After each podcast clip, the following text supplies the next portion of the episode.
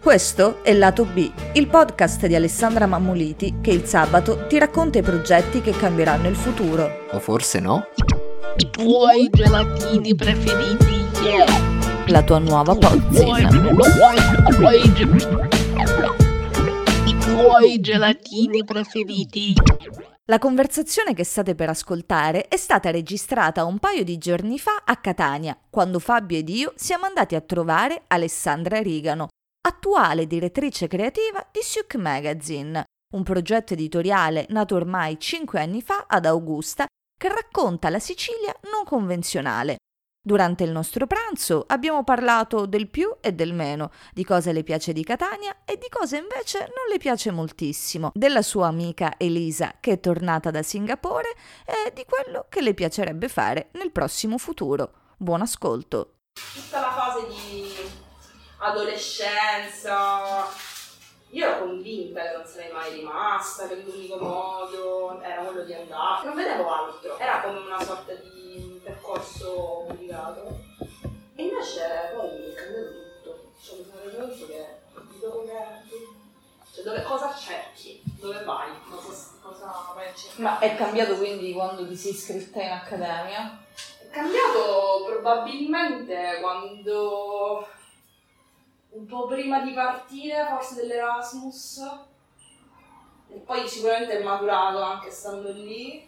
Però è stato come capire del. cioè io voglio viaggiare un sacco, voglio vedere un sacco di posti, ma cioè, la- la- il mio modo di vivere, mia, quello che cerco è qua. Tutto il resto è troppo grande, non ha senso. Già soltanto in questo triangolo c'è C'è tutto.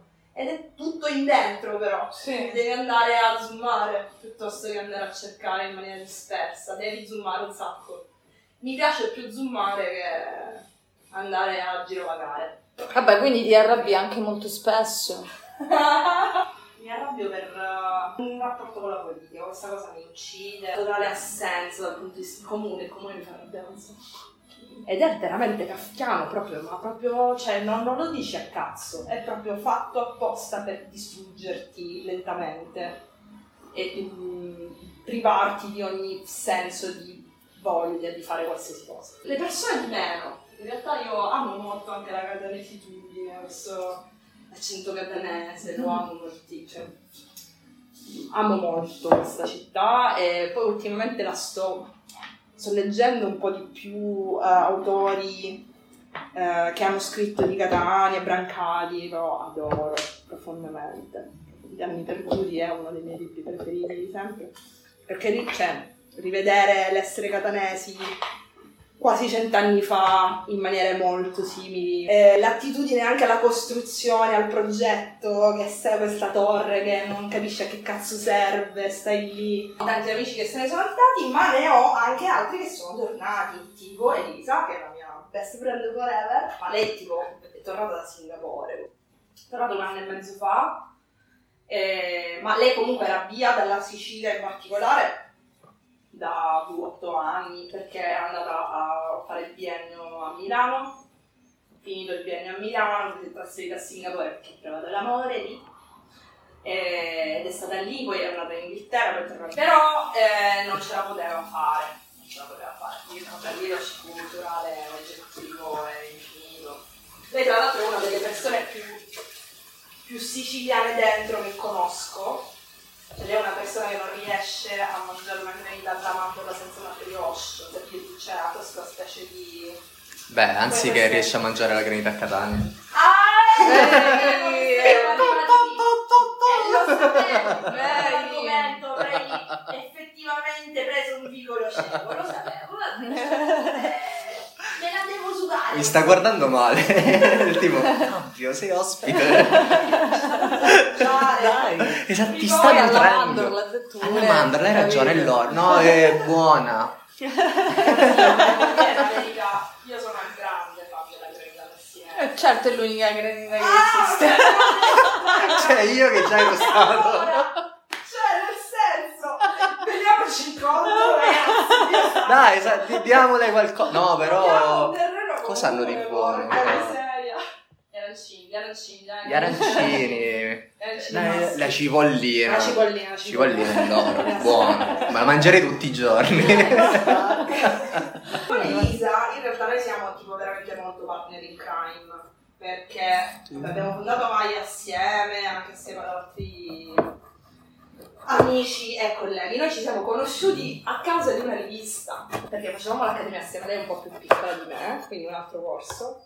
Però abbiamo, cioè, avevamo questo progetto in accademia, a Kazin, proprio una cosa, niente, un esperimento bellissimo. E ci siamo conosciute lì, ci siamo volute molto bene fin da subito.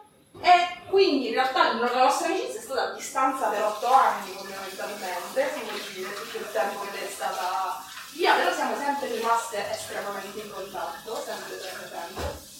E da quando è tornata lei è venuta a lavorare nell'azienda dove lavoravo io, quindi abbiamo lavorato insieme per un anno e mezzo. Ok. E quindi adesso l'ho abbandonata, povera cucciola. Questo tipo picco e poi la tristezza subito dopo. Ehm, l'ho abbandonata, eh, però insegniamo anche insieme in Albany, Ok. quindi il corso è condiviso con lei e con Gianluca, un altro amicone. Ehm, E, niente, ci provai comunque ancora oggi facciamo delle robe. Quindi esiste? Quindi Elisa esiste, sì. No, esiste anche Havaia. Esiste anche Havaia. Sì, perché Havaia è un'associazione, è nata nel 2012 e per tantissimi anni non siamo riusciti a fare nulla. Perché eravamo tutti quanti designer, quindi eravamo tutti quanti presi benissimo, convinti di dover fare delle cose pazzesche, non facevamo mai un cazzo. Non facevamo mai un cazzo. Ma a un certo punto Elisa ancora era fuori, eravamo rimasti in pochissimi, eravamo con Miriam e altre due amiche. Siamo state alla mostra di Casiraghi, non so se lo conosci, Pulcine Elefante. È una casa editrice che fa libri artigianali in quello stile là, è tutta completamente autoprodotta e tipo ci siamo prese super bene. E ho detto no vabbè, ok allora ragazze, quindi noi dobbiamo smettere di pensare, basta. Adesso noi mettiamo a fare le cose a cazzo di cane, come escono, cioè senza nessun tipo di aspettativa. Ci abbiamo sta bottega, probabilmente la affitteremo. Sti cazzi, domani prendiamo un po' di, di calce e basta, la puliamo, la facciamo, sistemiamo i muri, la chiudiamo. Non abbiamo mai fatto niente del genere, questo è l'unico modo. Cioè, abbiamo fatto un anno di attività, ogni volta che finivamo ci guardavamo e dicevamo, abbiamo fatto veramente? Ok, figo, adesso lo rifacciamo. E da andata avanti fino al Covid. Oggi ero probabilmente così. Con il signor Marco. E, e- e poi che cosa è successo? Poi in realtà, vabbè, naturalmente, diciamo l'ultimo evento lì alla Vai, dalla sorte editoriale, è stata una mostra di Elisa, tra l'altro bellissima, sì, forse c'è un poster di questa cosa, che si chiamava eh, La Sicilia in pericolo, tra l'altro, che è stato un progetto che lei si è tirata fuori mentre era lì, qui aveva cominciato tipo a cercare su Google eh, cose sulla Sicilia e si è resa conto che i risultati che venivano fuori erano stupendi. E quindi li ha cominciati a collezionare e ci ha cominciato a fare dei poster con tutte le cose che trovava nelle varie lingue. Tipo gli ci c'è proprio il completamento automatico di, di Google Sì. tipo tu scrivi ah Sicilians. Sicilian ed esce tutto E come si chiamava? Eh, pericolo. La Sicilia è in pericolo, perché la- il primo risultato che era uscito fuori era la Sicilia è in pericolo. Che lì puoi giocare con il segnale che è triangolare, quello di pericolo, come la Sicilia. Assolutamente. Assolutamente. Eh, abbiamo anche un Palermo e una cipolla, che poi abbiamo scoperto essere un, un libro, il titolo di un libro, ma l'abbiamo scoperto. Non ci spiegavamo perché, il Palermo non stesse una cipolla. E così via. Quello è stato l'ultimo, l'ultimo evento. E poi l'hanno affittato alla bottega.